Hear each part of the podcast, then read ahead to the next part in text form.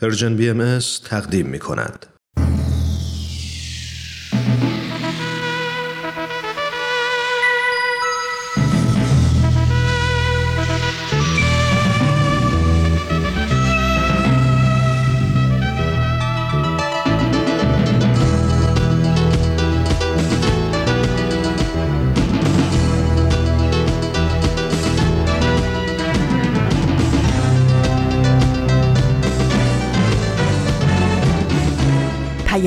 دوست.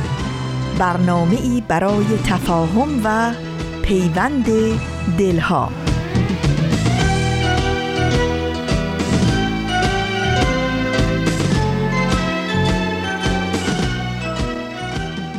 زندگی گرمی دلهای به هم پیوسته است. تا در آن دوست نباشد همه درها بسته است.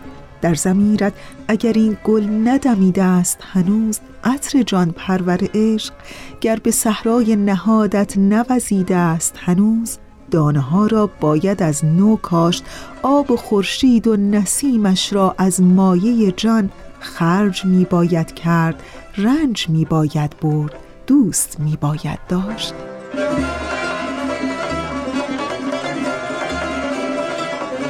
در نیمه اسفند ماه امسال به پیام دوست یک شنبه ها از رسانه Persian BMS خیلی خوش آمدین. من فریال هستم و در سیزدهم اسفند ماه سال 1402 خورشیدی مطابق با سوم ماه مارس 2024 میلادی همراه با شما. پیام دوست یک شنبه های این هفته شما هم شامل سه بخش خواهد بود. در بخش اول قسمت دیگه ای از برنامه به سوی دنیای بهتر رو براتون خواهیم داشت و در بخش دوم در پیشخان این هفته با من همراه باشین و در بخش سوم براتون همچون چند هفته گذشته بخشهایی از نشریه ای رو خواهیم داشت با عنوان باهاییان مشارکت در ساختن تمدنی جهانی. امیدوارم که از شنیدن بخشای برنامه امروز لذت ببرین دوست داشته باشین و یادتون باشه که حتما نظرات و پیشنهادهای خودتون رو هم با ما در میون بگذارید. آبادی و گر خراب ایران منی. آبادی و گر خراب ایران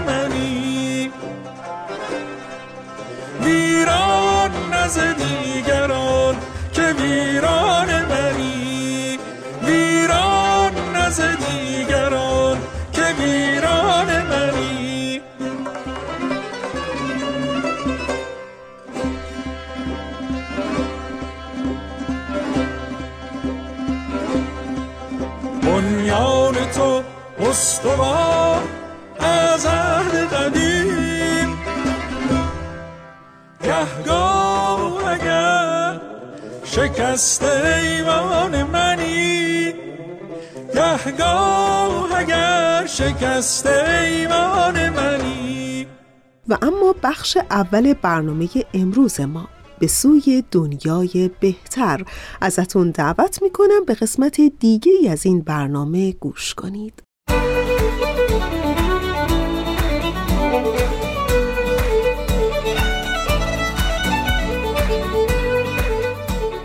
دوستان عزیز سلام. روز و شبتون خوش. با مجموعه به سوی دنیای بهتر با شما همراه هستیم و امیدواریم که بتونیم لحظات خوبی رو براتون فراهم کنیم.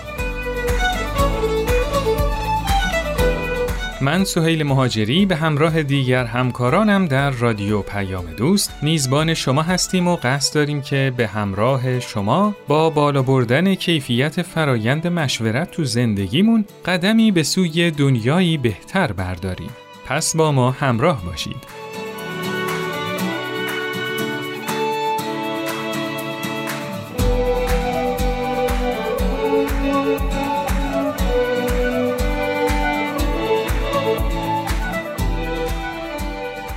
یادگیری فن مشورت و اجرای نحوه صحیح اون کار آسونی نیست چرا که مستلزم ترک منافع شخصی و دوری از تمایلات نفسانیه کسی که می‌خواد تو مشورت کردن پیشرفت کنه باید در پرورش صفاتی مثل گذشت و وسعت فکر کار کنه تا بتونه با رضایت قلبی به تصمیم اکثریت احترام بذاره و با گروه همکاری کنه. برای شرکت تو مشورت باید بلد باشیم چه جوری با آزادی فکر و سراحت و البته با رعایت ادب و نزاکت نظراتمون رو بیان کنیم و البته یاد بگیریم که چه جوری در این مشاورات به دنبال حقیقت بگردیم.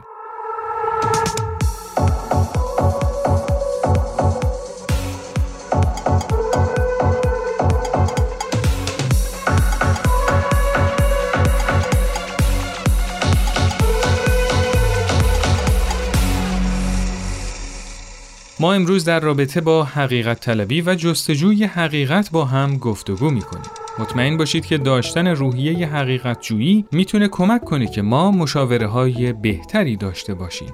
البته واژه حقیقت معانی گسترده ای داره و تو فرایند مشورت خودشو در حالات مختلفی ظاهر می‌کنه.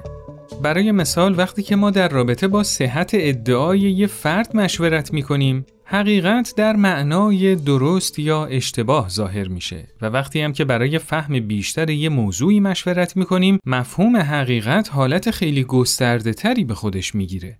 نکته مهم اینه که ما تو مشورت هامون دنبال حقیقت بگردیم تا بتونیم به هدف مشورت که رسیدن به اتحاده برسیم. سلام ماریا هستم. من رو همراهی کنید با گزارش این هفته. شد توی جمعی نظری بدید هیچ کس نظرتون رو قبول نداشته باشه؟ به کرات این اتفاق افتاده. شده. پیش اومده. اون وقت چیکار کردید؟ به نظر اونا گوش دادید؟ ببینید اونا چی میگن؟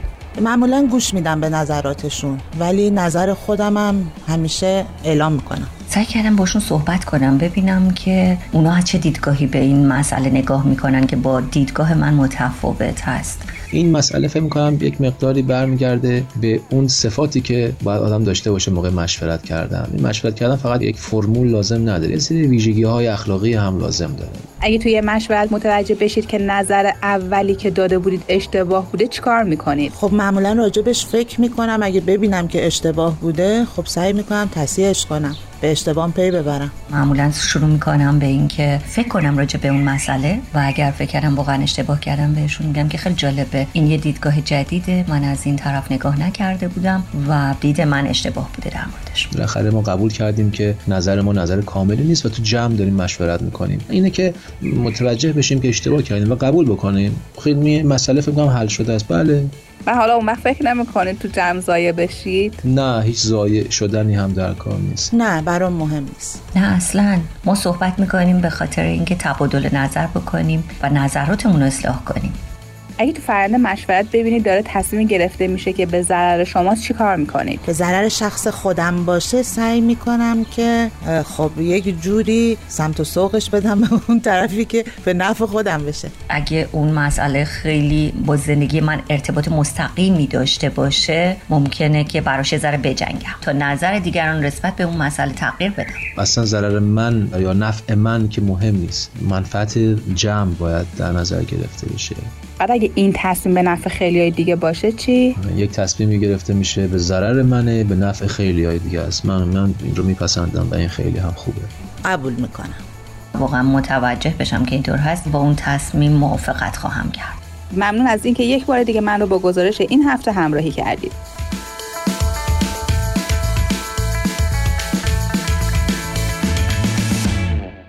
توی مشورت صحیح سعی در یافتن حقیقت ماجرا و شناخت ابعاد مختلف موضوع خیلی مهمیه. چون بعضی وقتها تو مباحث مشورتی بعضیا فقط باورای شخصی که دلیل و منطقی براش ندارن و مطرح می‌کنن و حتی یه مواقعی هم شایع پراکنی می‌کنن. برای همین لازمه که وقتی نظری اعلام میشه دلیل و برهان کافی هم براش گفته بشه و در رابطش بحث دقیق صورت بگیره تا افکار روشن بشه و ارتقا پیدا کنه. خوبه که بدونیم لازمه ی جستجوی حقیقت یه اندیشه مستقل و بدور از پیش داوری و تعصباته. کسی که تو مشورت دنبال حقیقت میگرده باید ذهن بازی داشته باشه تا هر سخنی رو با میزان عقل بسنجه و حقیقتی که در اون هست رو کشف کنه. اینجوریه که حقیقت با تصادم افکار تو فرایند مشورت آشکار میشه.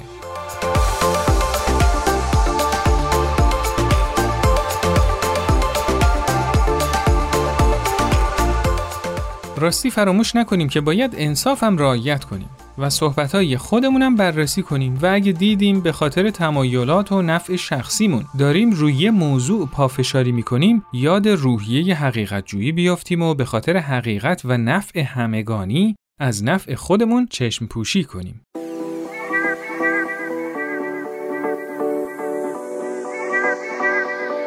از شما بیاموزیم متین سال اول دانشگاهه. برای یکی از درساشون باید به صورت گروهی تحقیق کنند و تحقیقشون رو در جمع کلاس به صورت شفاهی ارائه بدن. متین پسر پرشور و هیجانیه و همیشه خیلی زود به محور گروه هایی که درش قرار می‌گیره تبدیل میشه. اون معمولا با پیشنهادهای خوبی که میده می‌تونه کمک کنه تا کارا سریعتر پیش برن و میشه گفت یه مدیر مادرزاده. تو گروه درسی که قراره با هم تحقیق کنن دختری به نام سمیرا هم وجود داره که اون هم مثل متین خیلی پر انرژیه و همیشه نقش رهبر رو تو گروه های دوستیش ایفا می‌کنه. متین و سمیرا خودشون به این موضوع واقف نیستند که اونقدر همیشه محور گروه ها بودن فقط وقتی می‌تونن توی یه گروه همکاری کنن که بقیه هم بهشون به عنوان رهبر و محور گروه نگاه کنن. واسه همین از اولین جلسات تشکیل گروه و مشورت در رابطه با موضوع تحقیق و نحوه انجامش متین و سمیرا به مشکل برخوردن. هر دوی اونا دلشون می‌خواست که وقتی پیشنهادی میدن بقیه به حرفشون گوش کنن و اینجوری کارو پیش ببرن و این ممکن نبود. خب واضحه که مشورت ها تو این شرایط به چه سمتی میره. متین و سمیرا دیگه براشون مهم نیست که چه کاری بهتره که برای تحقیقشون انجام بشه. اونا تو مشورت گروهیشون دیگه دنبال حقیقت نمیگردن. اونا فقط دنبال اینن که حرف خودشون رأی بیاره و عملی بشه و هر حرفی که از طرف مقابل شنیده میشه تضعیف بشه و عملی نشه. فکر می‌کنید سمیرا و متین باید چه صفاتی رو در خودشون پرورش بدن؟ آیا وقتی اعضای گروه هدف اصلیشون پیدا کردن حقیقت نباشه مشورت به موفقیت می‌رسه؟ به نظر شما چطوری می‌تونیم از منافع شخصیمون تو فرایند مشورت بگذریم و به نفع جمعی توجه داشته باشیم؟ به نظر شما هدف از شرکت تو فرایند مشورت چی باید باشه؟ فکر می‌کنید توی یه مشورت هدفی بجز جستجوی حقیقت می‌تونه ما رو به وحدت و اتحاد برسونه؟ با هم نظرات شما دوستان عزیز رو میشنویم.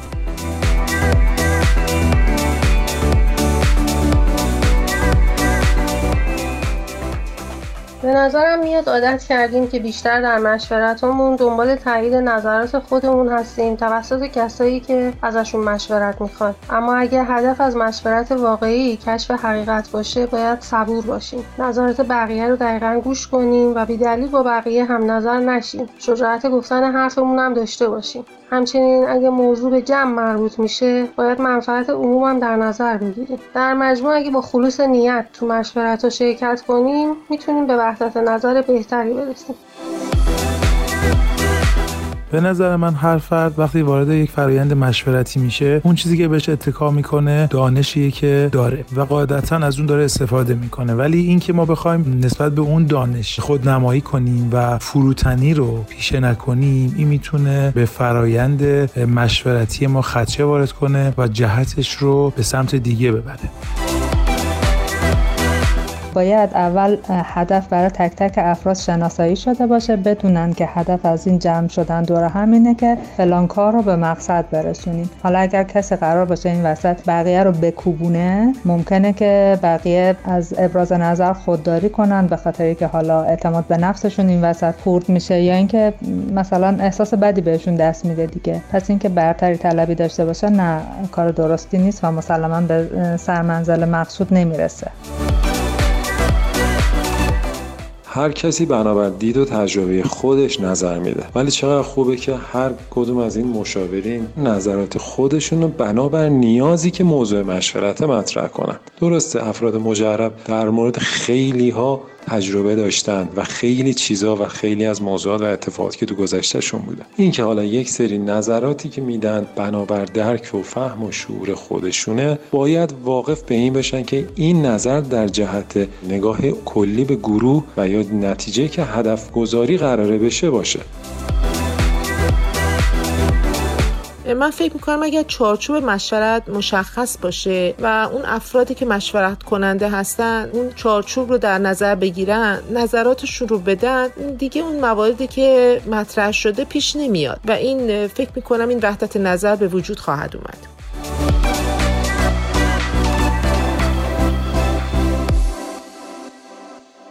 همراهان عزیز امروز در خدمت آقای عرفان روح الفدا پژوهشگر مسائل اجتماعی، فرهنگی و عرفانی هستیم. جناب روح الفدا خیلی خوش آمدید. وقت شما بخیر سوهل جان. منم عرض سلام و درود دارم به شما و همه شنوندگان عزیزتون در سراسر دنیا. آقای روح الفدا موضوع برنامه امروز ما حقیقت جویی در فرایند مشورته. برای شروع میشه لطفا یه تعریفی از حقیقت برامون داشته باشید؟ خیلی کار سختیه سوهل جان ولی تمام تلاشم رو می‌کنم از نظر من حقیقت یک مفهوم و اصطلاحیه که به اصل و ذات یک شی یا یک اتفاق اشاره می‌کنه که زمان و مکان هم در اون هیچ تأثیری نداره. این فهم منه از تعریف حقیقت. خب یه مطلبی که خیلی شنیده میشه بین مردم این هست که حقیقت با واقعیت متفاوته. شما در این باره نظرتون چیه؟ منم همینجوری فکر می‌کنم فکر می‌کنم که حقیقت با واقعیت متفاوته با وجود اینکه متاسفانه در بیشتر جاها که آدم توی جامعه برخورد می‌کنه می‌بینه که این دوتا کلمه بعضی موقع ها به جای همدیگه استفاده میشن بدون که توجه بشه به معنی اون همطور که عرض کردم حقیقت یک مفهومیه که به اصل و ذات توجه می‌کنه و اون رو می‌خواد یک تعریفی ازش ارائه بده که خیلی خیلی خیلی کلی هست و فکر می‌کنم هیچ کسی نتونه حتی در مورد ذات یک موجود یک تیکه سنگ من نمی‌دونم حالا هر چیزی واقعا حقیقت اون رو بشناسه. ولی واقعیت یک زاویه ای از اون حقیقت هست که در یک مقطع زمانی و مکانی خاص مورد توجه قرار می‌گیره و تعریف میشه. اگه بخوایم به زبون خودمونی مثال رو بیشتر توضیح بدیم حقیقت مثل یک درسی تو مدرسه به اسم ریاضی. حالا می‌تونه هر درسی باشه. حالا من ریاضی رو دارم مثال می‌زنم. که خیلی کلی هست. اسم یک رشته در دوران تحصیلمون هست ریاضی. منتها ما واقعیت هایی از این حقیقت رو در سالهای مختلف تو کتاب های ریاضی اون سال می‌خونیم. اینها میشن جنبه هایی از اون حقیقت که در واقع بخشی از اون حقیقت هستن. ولی همه اون حقیقت نیستن. یعنی من وقتی که ریاضی کلاس سوم ابتدایی رو می‌خونم اسمش ریاضیه. ولی این ریاضی با اون ریاضی حقیقی که کل حقیقت ریاضیات رو در خودش داره خیلی در واقع می‌تونم بگم غیر قابل مقایسه است. و سال چهارم هم همینطور سال پنجم هم همینطور. تو هر سالی ما یک قسمتی از اون حقیقت رو می‌فهمیم و یاد می‌گیریم که این ارتباط مستقیم داره به میزان توانایی و استعداد ما در فهم اون قسمت از حقیقت. هیچ رفتی به خود حقیقت نداره. یعنی اونقدری که ما از حقیقت می‌تونیم بفهمیم ارتباط مستقیم داره با امکانات و استعدادات و دریافت های اون لحظه از زمان و مکان ما نه چیز دیگه. خب جناب روح الفدا ببینید این مسئله رو چطور میشه ربطش داد به مشورت؟ چون ما مشورت که می‌کنیم دنبال یه چیزی هستیم دیگه. حالا اینجا دنبال حقیقت هستیم یا واقعیت؟ سوال خیلی خوبیه سوال جان. البته که من فکر می‌کنم که دنبال حقیقت هستیم و همه ما در فرایند مشورت جوینده حقیقت هستیم. وقتی من جوینده حقیقت هستم معنیش اینه که حقیقت رو اونطور که باید و شاید نمی‌دونم. و اولین چیزی که لازم دارم انصافه. انصاف داشته باشم که به سخنان دیگران هم همونقدر اهمیت بدم که به سخن خودم اهمیت میدم. و در مورد قضاوت در مورد حرف ها و انتخاب بهترین ها باید رعایت عدالت رو هم بکنم.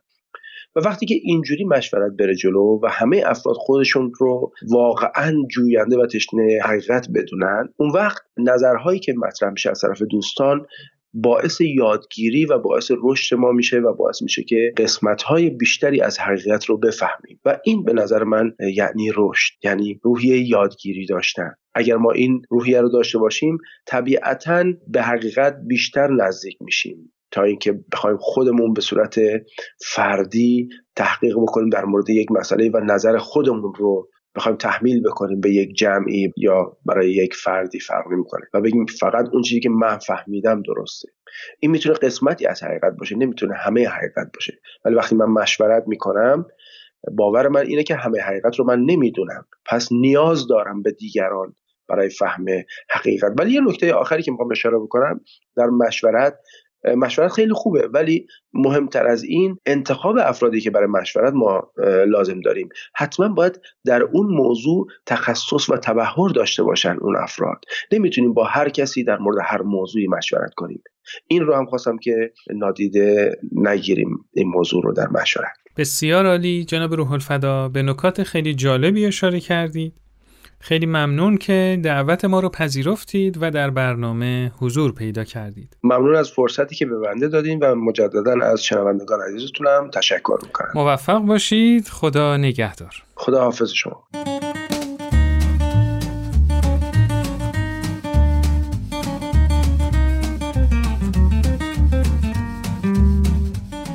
تو فرایند مشورت افراد با ادراکات و احساسات خودشون در رابطه با یه موضوع جستجو و تحقیق می‌کنن و دنبال حقیقت میگردن. اگه هر کدوم با یه قلب خالی از حب و بغض خواهان حقیقت باشن وقتی ببینن که نظر دیگران صحیح تره دیگه تو رأی خودشون اصرار نمی‌کنن چون که می‌دونن نور حقیقت از تصادم افکار ساطع میشه و اینطوریه که وحدت و یگانگی به وقوع میپیونده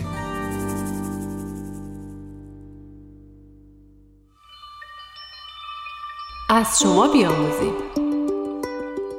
یکی از مهمترین مشخصه های مشورت صحیح اینه که شرکت کننده ها حقیقتا دنبال یافتن حقیقت باشن. اما سختترین مانعی که افراد رو از این صفت حقیقت جویی دور می‌کنه تمایلات افراد و منافع شخصیشونه که تو جایگاهی مهمتر از یافتن حقیقت قرار می‌گیره.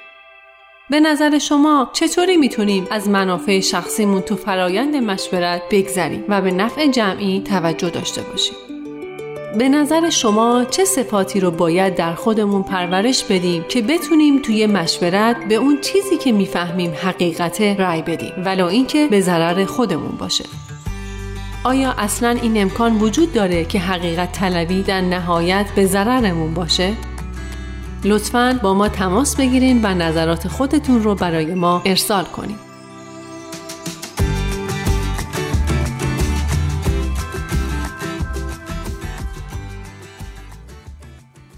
همراهان عزیز این قسمت از برنامهمون هم به پایان رسید. از شما ممنونیم که با ما همراه بودید. تو قسمت بعدی در رابطه با گذشتن از منافع شخصی صحبت خواهیم کرد و در خدمت آقای دکتر هوشمند بدیعی خواهیم بود و از نظرات ایشون هم بهرهمند خواهیم شد. شما می‌تونید این برنامه رو تو هر کدوم از اپلیکیشن های پادکست خوان زیر اسم Persian BMS subscribe کنید تا به محض انتشار قسمت جدید با خبر بشید و یادتون باشه که با امتیاز دادنتون به برنامه و ارسال نظراتتون به ما کمک می‌کنید.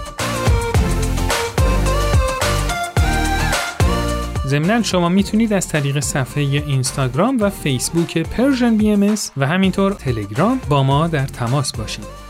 ایام به کامتون باشه. خدا نگهدار.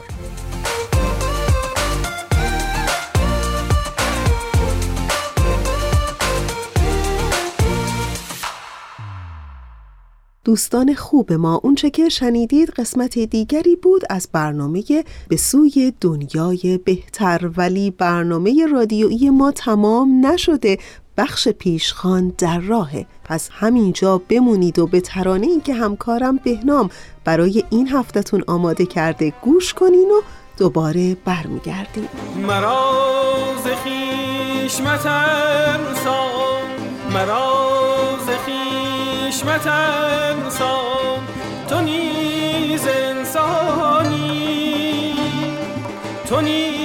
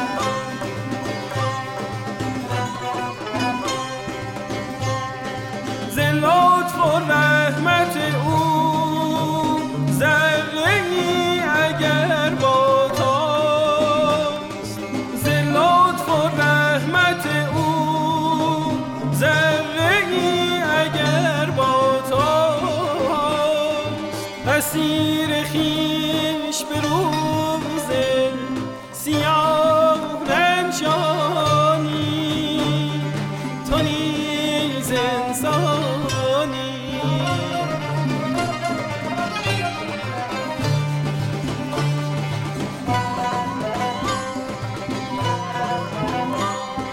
به سید بسته نشاید شکنجه ای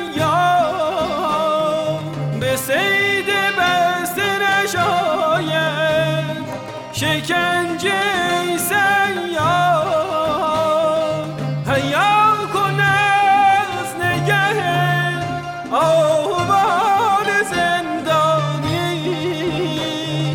حیا کن از نگه آهوان زندانی.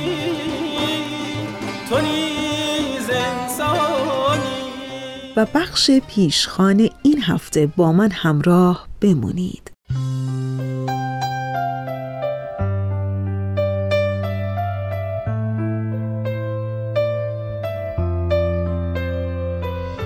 بر اساس گزارش های نهادهای حقوق بشری ایران بعد از کشور چین از نظر تعداد اعدام در رتبه دوم قرار داره و این جای بسیار تأسفه در سال 2023 میلادی آمار اعدام در ایران به بالای 700 نفر رسید و در روز 18 اردیبهشت 1401 دو سازمان حقوق بشری ایرانی و فرانسوی از افزایش 100 درصدی اجرای حکم در ایران خبر دادند که حاکی از اعدام 333 تن در سال 2021 و افزایش 25 درصدی نسبت به سال قبل.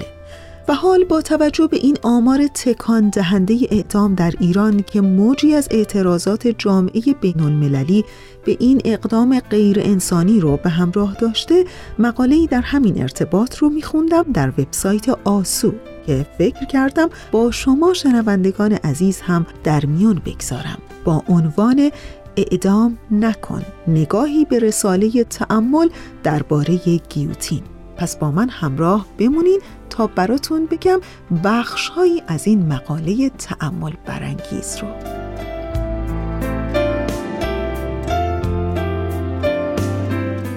عنوان این مقاله هست اعدام نکن نگاهی به رساله تأمل درباره گیوتین نوشته کریم دواتگر این مقاله اینطور شروع شده که رساله موجز آلبر کامو نویسنده و فیلسوف فرانسوی در خصوص گیوتین به نوعی خصومت ورزی است با طرفداران مجازات اعدام. کامو در این رساله هم به استدلالهای جاری در افکار عمومی فرانسویان می‌پردازه و هم به استدلالهای حقوقی حکومتی.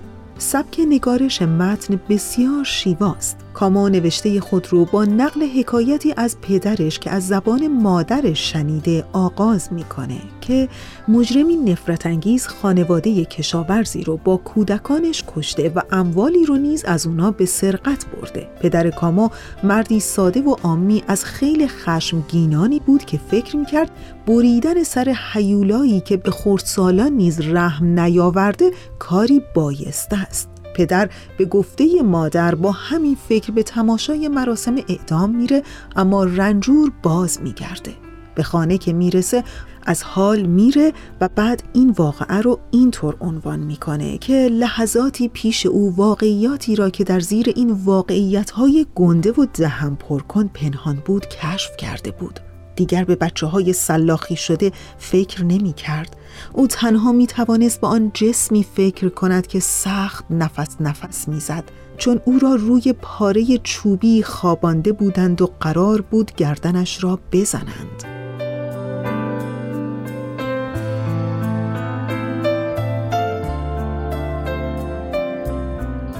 کاموی داستان نویس با این گشایش متن تصویری که رساله در پی اون هست در همون ابتدا پیش چشمانمان می‌گذارد. می‌خواهد ذهنیت ساده ای را که از سر پیروی از اخلاق و خواست امهای جانیان بر اعدام سهه می‌گذارد در برابر واقعیت اعدام قرار دهد و وادارش کند که این درونیات ظاهرا معصومانه را بیان کند و بفهمد که آنچه تیغ ستردن ناپاکیش میپندارد خود شناعتی بزرگ است. به این ترتیب رساله کاما گفتاری است در بیهودگی و مذرت مجازات مرگ. کامو با آرتور کوستلر نویسنده مجارستانی انگلیسی هم داستان است که مجازات اعدام اجتماع را آلوده می کند و طرفدارانش قادر نیستند درست و مستدل از آن دفاع کنند.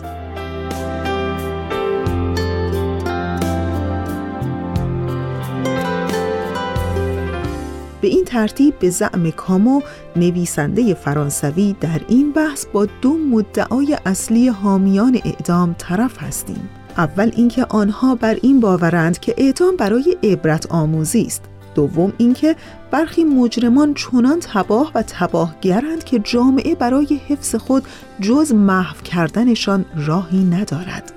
کامو فکر می کند که هر دو مدعا در لفافه ای از جهل و عبارات آینی پیچیده شده و تکراری می شود. او اشاره می کند که حامیان معاصر مجازات اعدام اغلب در دفاع از آن صدا بلند نمی کنند و سکوت را بیشتر ترجیح می دهند. گویی از این کار شرم دارند. اما این شرم همه ماجرا نیست. کامو در مقابل مدعا یا استدلال اصلی که همان عبرت آموزی است چند گام استدلالی برمیدارد اول اینکه اجتماع خود جنبه عبرت آموزی که از آن دم می‌زند باور ندارد. دوم هیچ دلیل و مدرکی در دست نیست که مجازات اعدام حتی یک قاتل را که تصمیم به قتل گرفته از عمل باز داشته باشد. و سوم اینکه از جنبه های دیگر مجازات اعدام تأثیری نفرتبار و مشمعز کننده دارد که پیامدهای آن قابل پیش بینی نیست.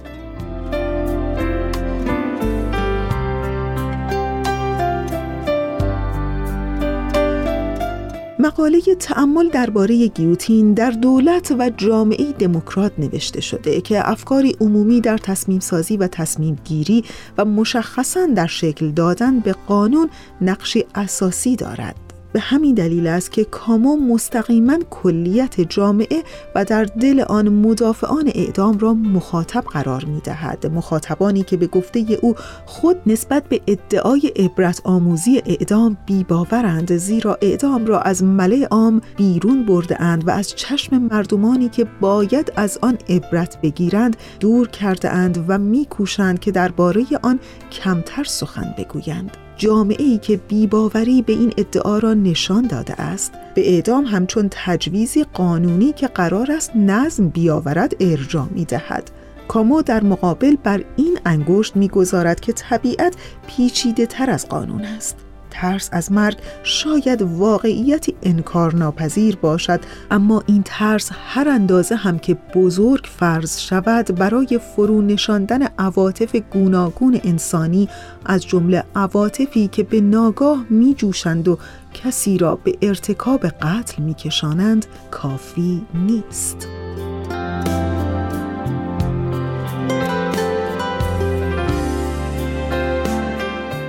در روی با مرگ نخواستن مرگ برای انسانها به زعم کامو موجب نوعی همبستگی است و حکم مرگ تنها همبستگی انکار ناپذیر انسانها را از بین می‌برد. همبستگی در برابر مرگ و نمی‌توان به آن مشروعیت بخشید مگر از طریق اصل یا حقیقتی بالاتر از انسان. اینجاست که کامو به مذهبی بودن حکم مرگ می‌رسد. حکمی که وقتی کسی به صدورش دست میازد خود را در مقام خدایی نهاده است. اما حکومت در مقام خدایی چه می کند؟ آنانی که بیشترین خونها را می ریزند همانهایی هستند که گمان می کنند که حق و منطق و تاریخ با آنهاست.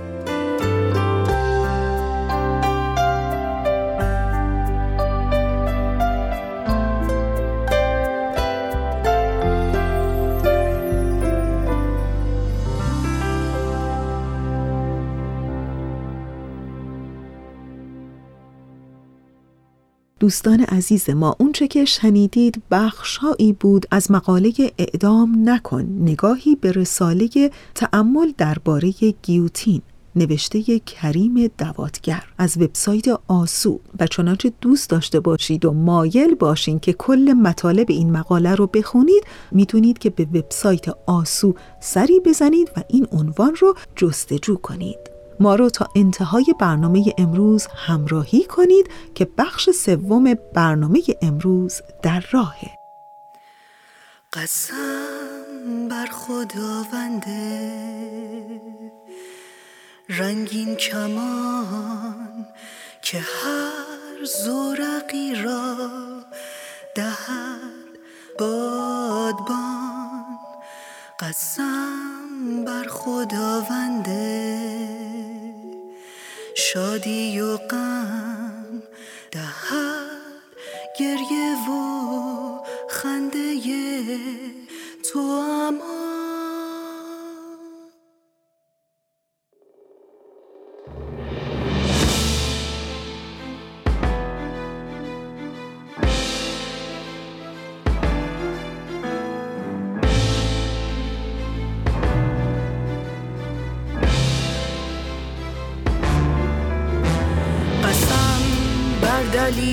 دلیران رقصان ببند به البرز عاشق دنا و سهند. که شبهای پرتاول تشنه به روشنترین چشمه ها می‌رسند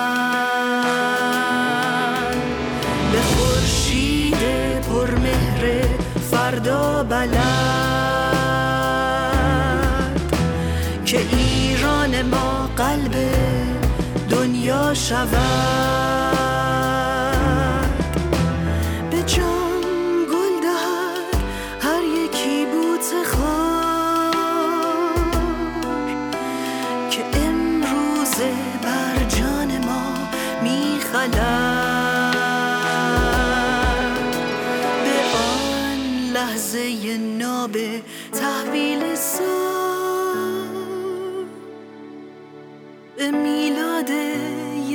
یک قنچه پامچال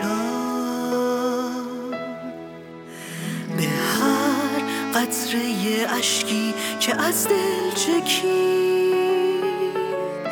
به ایران زیبای آشفته ها.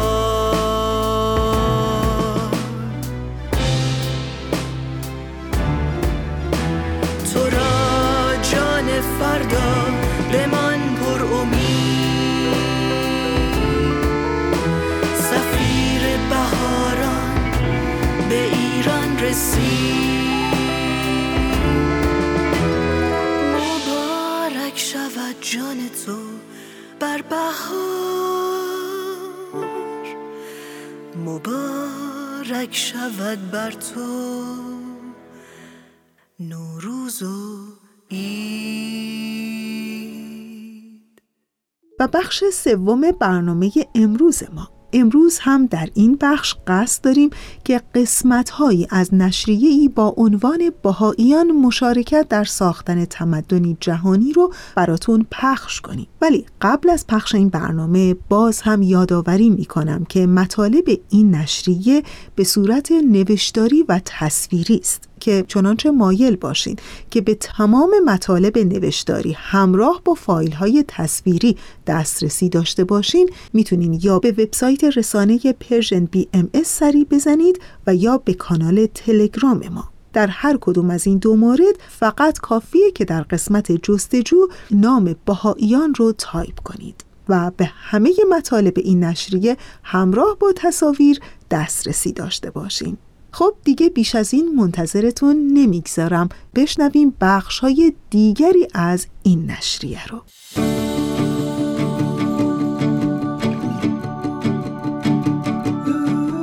بهاییان هر روز با تعداد بیشتری از افراد، جنبش‌ها و سازمان‌هایی همکاری می‌کنند که به پیشرفت اتحاد و یگانگی، ترویج رفاه بشر و همبستگی جهانی کمک می کند.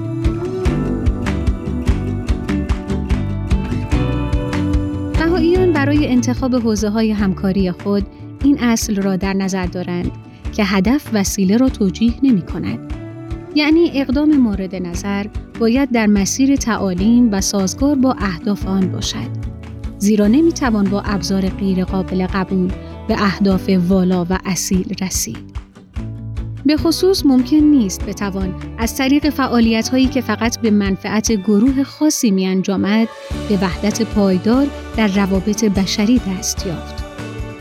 بنابراین بهاییان مجاز به شرکت در سیاست های حزبی، نافرمانی های مدنی یا فعالیت های خشونت آمیز نیستند. فرصت های بسیار زیادی برای همکاری وجود دارد. امروزه بسیاری از مردم جهان با جدیت در مسیر اهدافی حرکت می کنند که آین بهایی به اشتراک گذاشته است. بهاییان در آموزش یا حمایت از حوزه های مختلفی چون حقوق بشر، پیشرفت زنان و توسعه پایدار فعالیت دارند.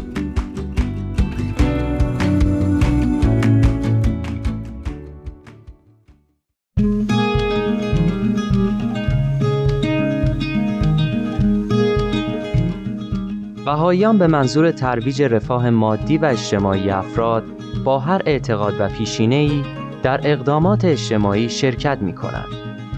چنین تلاشی با تمایل به خدمت به بشریت و مشارکت در تغییر سازنده اجتماع شکل می گیرد. اقدام اجتماعی بر این موضوع تاکید دارد که هر جمعیت انسانی باید بتواند مسیر پیشرفت خود را مشخص نماید. تغییر اجتماعی فرایندی نیست که یک گروه از مردم برای منافع گروه دیگری آن را ایجاد کنند. بهاییان دانش را لازمه زندگی اجتماعی و ادامه جهل و نادانی را ظلم و ستم می دانند. هر فرد انسانی حق دسترسی به دانش را دارد و نیز هر فرد با توجه به توانایی ها و استعدادهای خود مسئول مشارکت در تولید و بکارگیری و انتشار دانش است. مهمترین موضوع در اقدام اجتماعی آن است که قابلیت افراد و جامعه افزایش یابد تا با هم دنیایی بهتر را بسازند. بهاییان به طور گسترده برای توسعه اقتصادی و اجتماعی تلاش می کنند. بسیاری از این اقدامات از نظر اندازه و مقیاس خیلی بزرگ نیستند و توسط منابع موجود در جوامع محلی انجام می گیرند.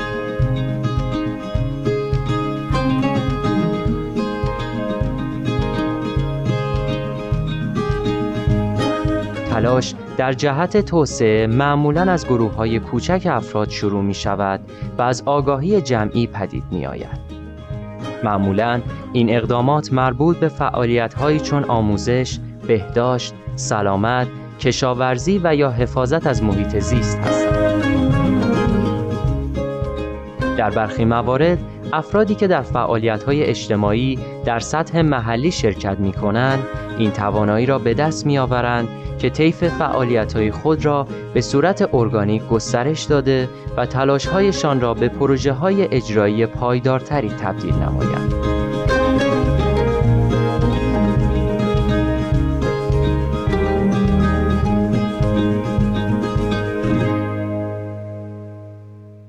خب دیگه ثانیه های پایانی است و وقت وقت خداحافظی. و همینجا مثل همیشه تشکر می کنم از همکار عزیزم بهنام برای تنظیم این برنامه. و آرزوی اینکه کلبه دلتون همیشه و همه حال گرم باشه چراغ امیدتون روشن و وجودتون سبز و سلامت آرزوی همیشگی ما برای همه شماست.